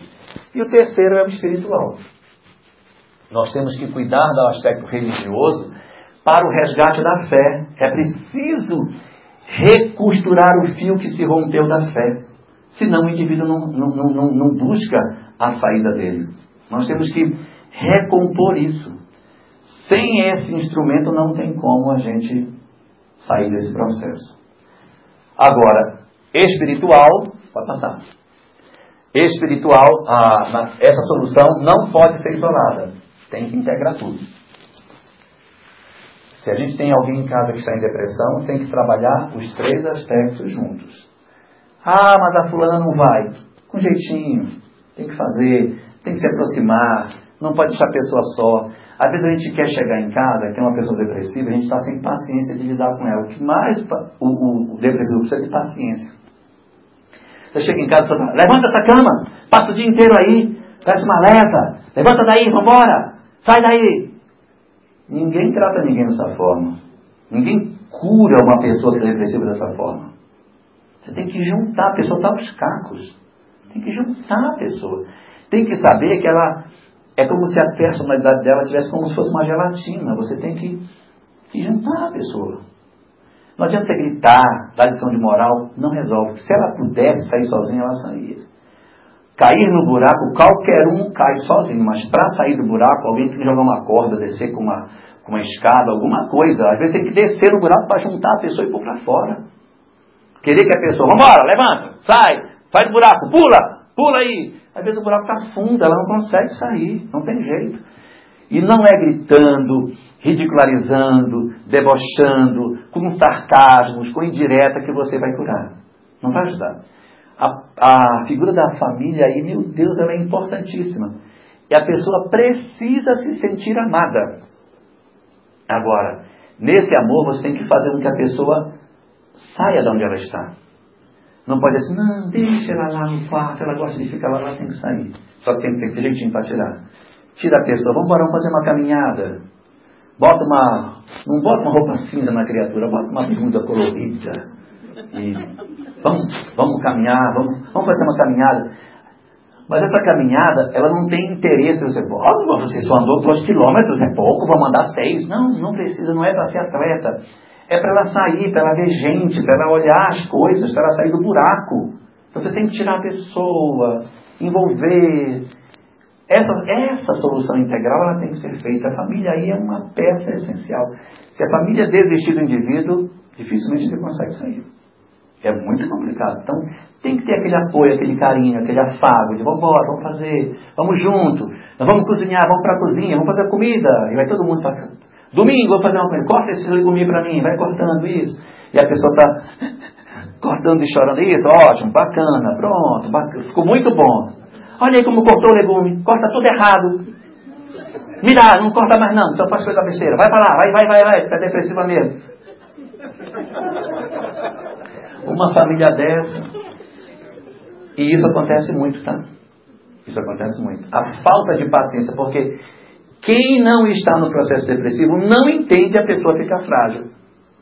Mas, aí, ah, rapaz, rapaz, der uma peia nela, ela cura. Dá uma peia, dá uma, dá uma surra nela que no instante ela levanta daí. Joga uma água gelada que... e a pessoa está no, no bagaço. Tem vezes que a gente mesmo poderia fazer um esforço a mais e não faz. Eu lembro de uma senhora, sempre, que ela perdeu a filha num acidente de trânsito. Depois que a filha dela faleceu, ela fez uma ruptura na vida dela acabou. Ela parou de pintar o cabelo, parou de se arrumar. Ficou pálida. E ela ia para o centro espírita daquele jeito. E aí, uma vez eu sentei com ela e disse: Não estou exagerando, é verdade. Sentei com ela e disse: Quantos anos faz que sua filha faleceu? Sete anos. Você não pode ficar mais assim que a gente tem que ter o direito da pessoa sofrer. Não é porque nós somos espíritos que a gente não vai sentir. Tem que sentir. Quer chorar? Chora. Quer, quer chorar porque o filho faleceu? Chore. Tem todo o direito de chorar. Chore à vontade. Você tem direito. Você perdeu o familiar. Pegue a obra Religião dos Espíritos, lá no capítulo que, tem, que Emmanuel fala aqui. De todas as provas que a existência tem, nenhuma se compara à perda dos entes queridos. É a pior de todas as provas que o ser humano pode passar. E isso quem está falando é um espírito que sabe que a morte não existe. Está dizendo que a pior prova é a perda dos entes queridos. Então é dor, é dor, isso. Mas a gente precisa ser resiliente, ou seja, você chora e aí você se destrói e depois você se reconstrói. Você tem que ter um tempo para depois voltar. Sete anos é um tempo muito longo para que a pessoa não se reconstrua. Aí você espera, dona fulana, Não faça mais isso. Você tem que, tem que começar a retornar. Mas, não, a minha vida acabou, mas não acabou. Você tem outros filhos para cuidar e tal, conversando com ela. Vamos fazer um trato, pintar esse cabelo, trocar essas roupas, dar uma roupa mais bonita e tal. Senão daqui a pouco o seu marido vai acabar indo embora, se ele já foi. Quer dizer, a pessoa se desestruturou, o cara largou mão, porque a mulher depressiva, depressiva, depressiva, e foi embora. Por isso que a família é tão importante nesse processo. Ela aqui é fundamental. Se a família desistir do sujeito, está complicado. Aí, a paciência que eu já comentei. A gente não afobar, não gritar e cuidar como se fosse um bebezinho que estivesse cuidando. Mas tem que fazer a pessoa se desenvolver. Não pode ficar assim, não. Quando se fala de solução espiritual, esta solução espiritual não precisa ser espírita. Não, a senhora vai curar, mas é lá no centro, mas eu não gosto. Mas vai. Gosta, não gosta. A senhora gosta de ir para onde? Para a missa? É, então vamos levar a senhora na missa. Eu vou junto. Vamos assistir. Porque o que, que é importante nessa hora? Aí você fica num rigor desnecessário? Não, lá não vai, lá não vai curar nada. Uma ilusão nossa. E aí vai, leva a pessoa, estimula, vai junto, para que ela se reconstrua. Isso é que é o importante, que ela se refaça, que ela se cure desse processo. E aqui, ó, passa. Aqui, nessa dinâmica da, da depressão e da desestruturação nossa, o grande problema nosso é que a gente fica enxergando como se tivéssemos na nossa vida esses seis caminhos, que são os caminhos que a gente enxerga. Só que eles não são seis, eles são nove. Tem mais três embaixo que a gente dificilmente enxerga. Se eu juntar essa prepotência com essa desesperança, eu vou ver que aqui está faltando o que para mim? Eu sinto que está faltando fé. Então a solução para cá é a questão do amor a Deus. Esse é o amor a Deus. Se eu olhar ali a violência e o medo, a violência com o próximo e o medo do próximo, o que é está faltando? Amor ao próximo. A fuga de mim mesmo e a tristeza dentro de mim está faltando o quê? Amor a si. Amor a Deus, amor ao próximo e ao amor a si mesmo são as peças que realmente são as portas de saída. Essas de, essas outras não são portas de saída do processo depressivo. Elas são portas ilusórias, em que eu saio e volto, eu saio e volto. As portas de saída estão aqui. Por isso que Jesus dizia que toda a lei e os profetas se resumem nessas três peças: o amor a Deus, o amor ao próximo e o amor a si mesmo. O amor a si, que a gente tanto fala, porque a pessoa tem que amar a si, tem que amar a si mesmo. Só vai existir quando a gente verdadeiramente se amar. Se amar não é como a gente ouve muitas vezes as coleguinhas no, no trabalho. Ah, Flana, você tem que parar com isso, você tem que se amar, tem que se amar. Não é esse se amar assim, não. O se amar.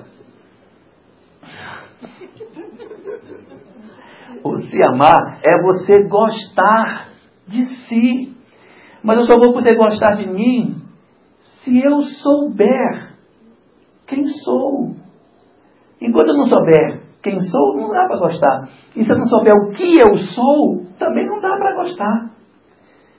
Então, para que eu goste de mim, eu preciso de gostar de quem eu sou.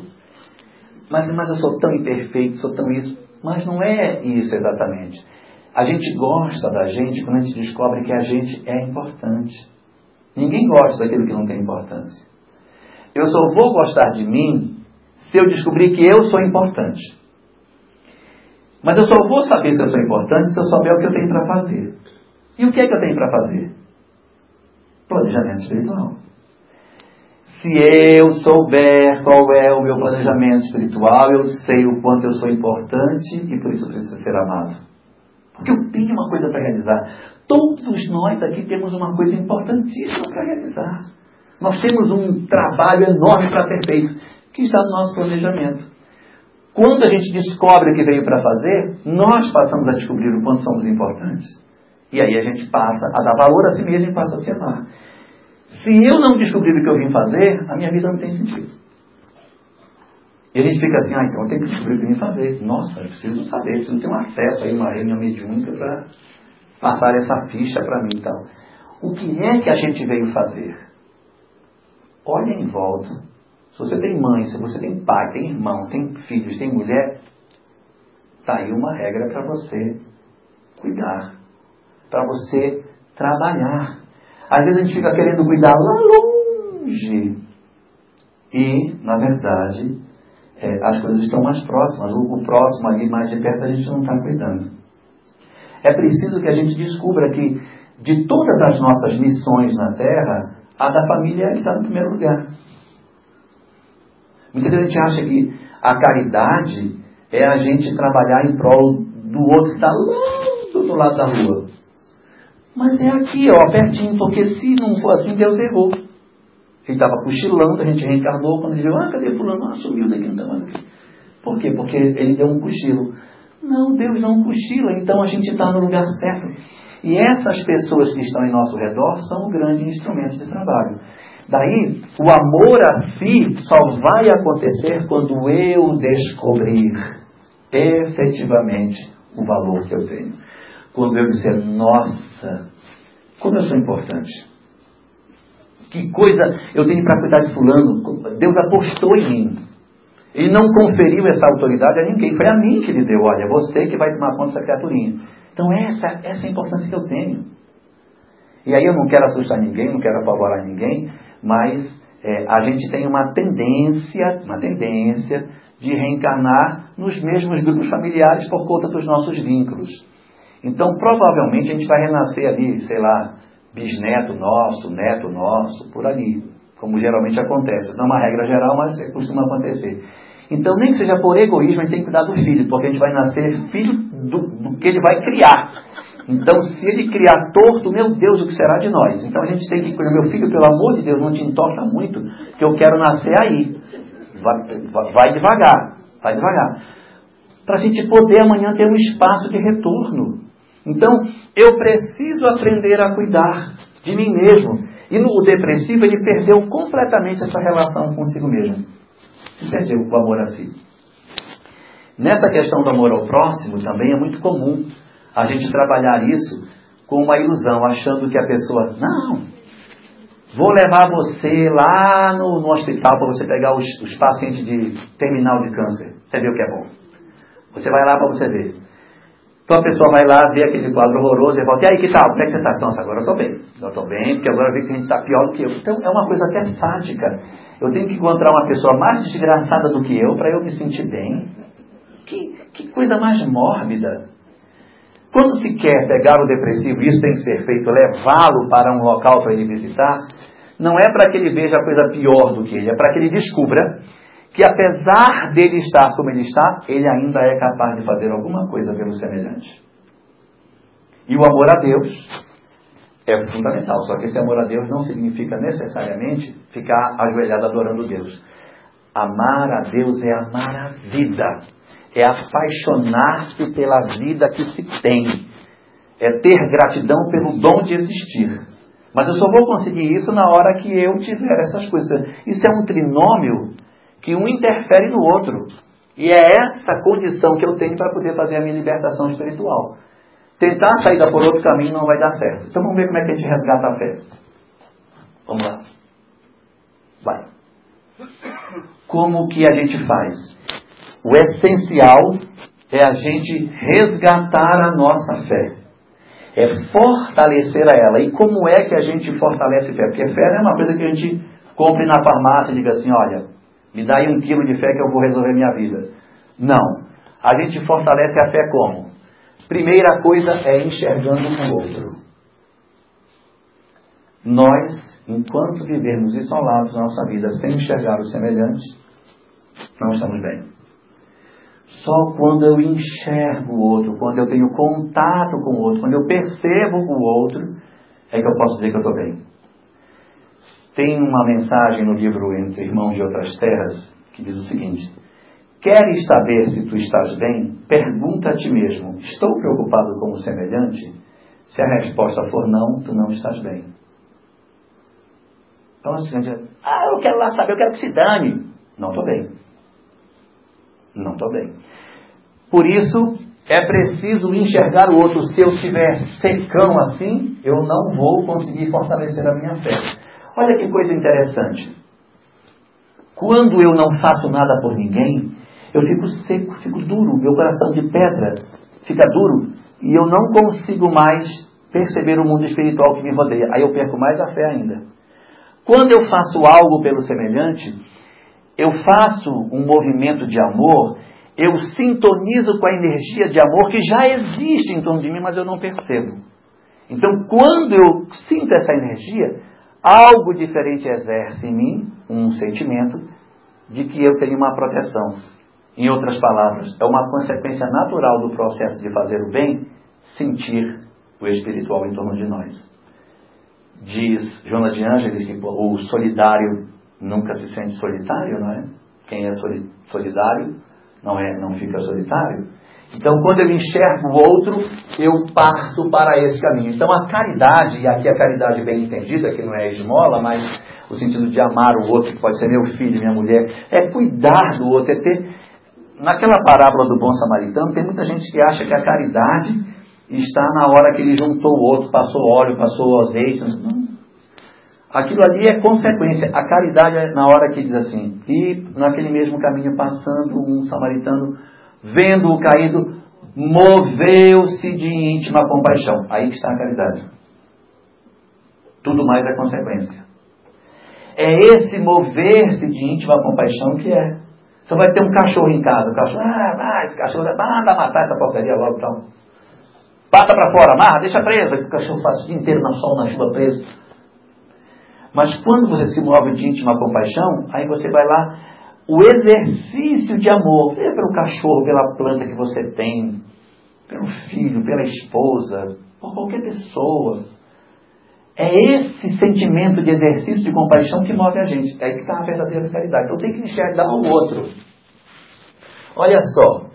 Na medida em que eu faço pelo outro, eu vou esquecendo a minha dor. Porque eu passo o dia inteiro só lambendo as minhas feridas. Ah, meu Deus, como eu sou. E eu não olho para o outro. Quando eu passo a olhar para o outro, eu paro de sofrer. Então, vai. A consequência disso é eu descobrir que eu tenho valor. Nossa, eu posso ajudar as pessoas, eu posso fazer uma coisa para alguém. Eu não sou tão ruim assim. Eu posso ser útil. Ah, eu não posso fazer nada. Alfabetiza uma criança, bota alguém para você, você ensinar alguém a ler é a coisa mais fantástica que existe. E aí você vai fazendo a sintonia com o bem. Vai criando uma sintonia com o mundo espiritual que você, sem se dar conta disso, você vai recebendo energias positivas que vão revigorando em você o sentimento do bem. Olha só. Pode colocar. Aí eu passo a me interessar pelo que ocorre fora de mim, não só pelo que ocorre dentro de mim. Porque eu tenho ocupação. Agora eu fico só pensando na minha dor, eu tenho que me ocupar do outro para que eu preencha a minha vida, me sinta ser útil, para que eu perceba que eu sou importante, e aí eu passe a amar a mim mesmo e eu faço o amor ao próximo. Está faltando só o amor a Deus. Mas o que, que dizem as obras espíritas? Pode colocar. Essa frase está no livro Entre Irmãos de Outras Terras. A fé é o galardão que Deus reserva a todos aqueles que se credenciam na obra do bem. Não é que Deus diga assim, você fez o bem, então vou te dar fé, viu? Você não fez, vai ficar sem fé.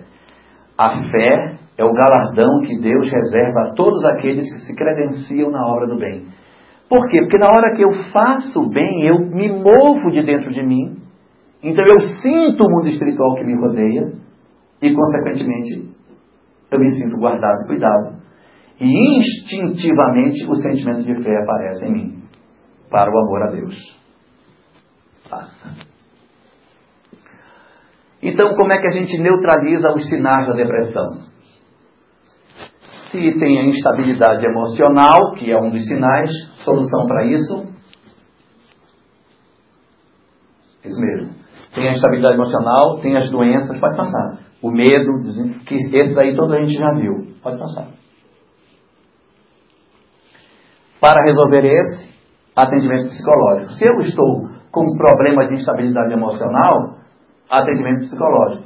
Se eu tenho problema de doenças, atendimento médico ou até psicológico pode ajudar. Para a questão do medo, o medo é desconhecimento. Solução, conhecimento espiritual. Para quem tem desinteresse pela vida, eu tenho que dar sentido à minha vida. Boto o cara para fazer alguma coisa de útil pelo outro, para que ele perceba que ele tem valor. Sono excessivo, que é fuga da realidade. Aceita a tua realidade. conversa com a pessoa para ela aceitar a realidade que ela tem. O filho faleceu, o marido foi embora, a empresa faliu, a doença é grave. Aceitar a realidade. Eu estou focado na minha dor, eu só falo da minha dor. Solução. Procure o outro. Fazer algo pelo semelhante. Desejo de desaparecer, de sumir, de me reinventar. Solução. A gente às vezes usa muitas máscaras e a gente quer fugir porque não quer mostrar aquilo que a gente realmente é. Então não, não use máscaras. Seja quem você é, não, não se mascare. Seja autêntico, seja verdadeiro. Vá retirando as máscaras que você tem. No livro Momento de Decisão, de Marco Prisco, tem uma parte onde Marco Prisco diz assim: Se você fez algo a alguém e isso lhe incomoda, procure esta pessoa e peça perdão a ela pelo mal que você fez. Se ela não lhe der perdão, o problema é dela. Mas se você não pedir perdão, o problema é seu. Desesperança. Para a desesperança, o consolo. Que consolo? O consolo da doutrina espírita. A informação da doutrina espírita é muito importante aí. E para aqueles que estão no processo da obsessão, o antídoto para a obsessão, o amor. Coloquei uma transparência demais, pode passar. Que é sobre a questão. Pode. De uma coisa que é fundamental para o processo de reconstrução nosso, que é a ressignificação das nossas vidas. Muitos de nós entramos em processo depressivo pela não aceitação da realidade, porque nós gostaríamos que as coisas fossem diferentes do que elas são. Então nós olhamos para o filho e dizemos: Nossa, que decepção.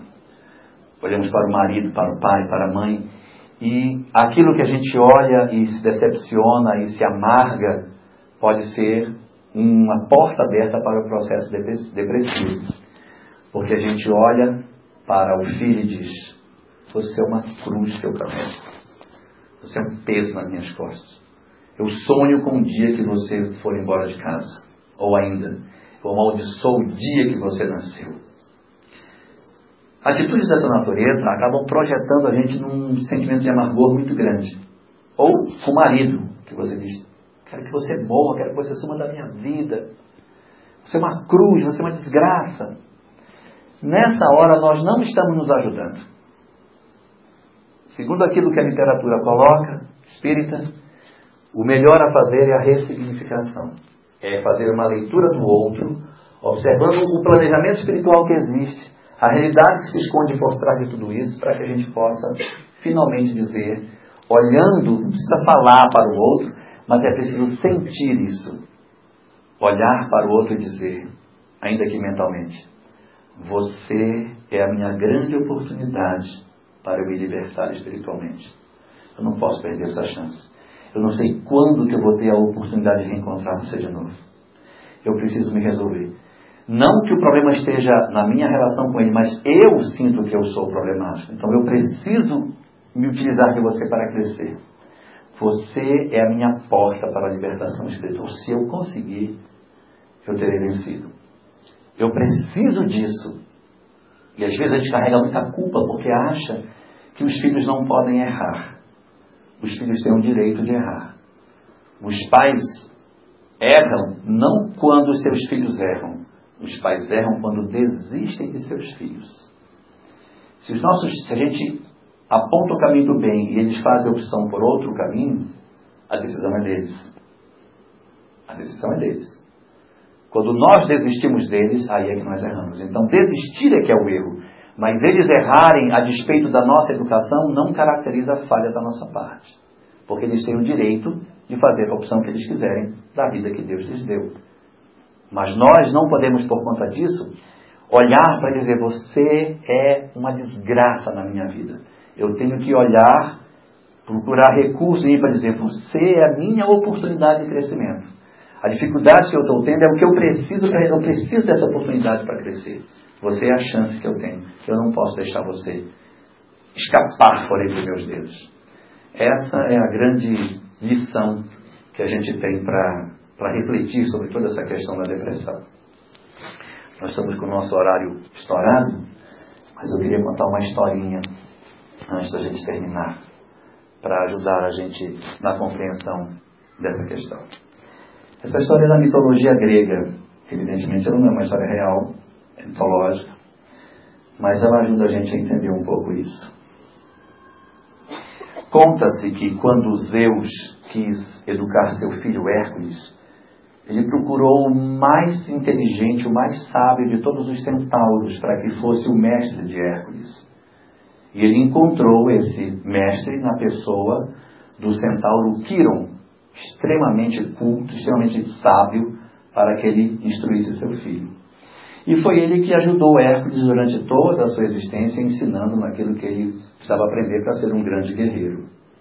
Inclusive nos seus doze trabalhos, no qual ele inclusive luta contra a Hidra de Lerna, aquela que ele cortava as cabeças e nasciam outras cabeças. Quando Hércules venceu a Hidra de Lerna, Quiro então disse para ele: aproveite o sangue da Hidra o sangue da hidra tem uma substância que, quando faz uma ferida, nunca mais cicatriza. Passe as setas da sua flecha no sangue da hidra e coloque na aljava. No dia que você tiver um inimigo que você precisar marcar ele para sempre, você vai atirar com a flecha molhada com o sangue da hidra.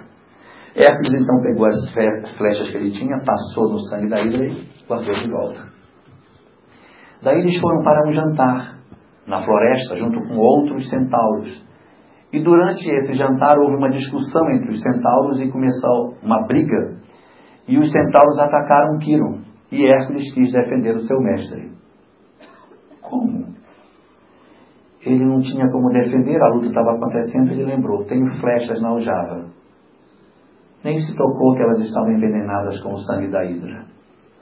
Puxou a flecha e mirou no opositor de Quiron para acertá-lo e jogou a flecha. Só que no momento que ele jogou, os dois mudaram de posição. E a flecha, ao invés de atingir o inimigo, atingiu a coxa de Quiro. Ele deu um urro desesperado de dor, tão grande que ecoou na floresta. E o urro foi tão forte que a luta parou, todos os centauros ficaram olhando, e ele, em êxtase com a dor, olhou para Hércules e imediatamente percebeu pela intensidade da dor que só poderia ser a flecha envenenada. Ele então partiu em carreira para dentro da floresta e desapareceu.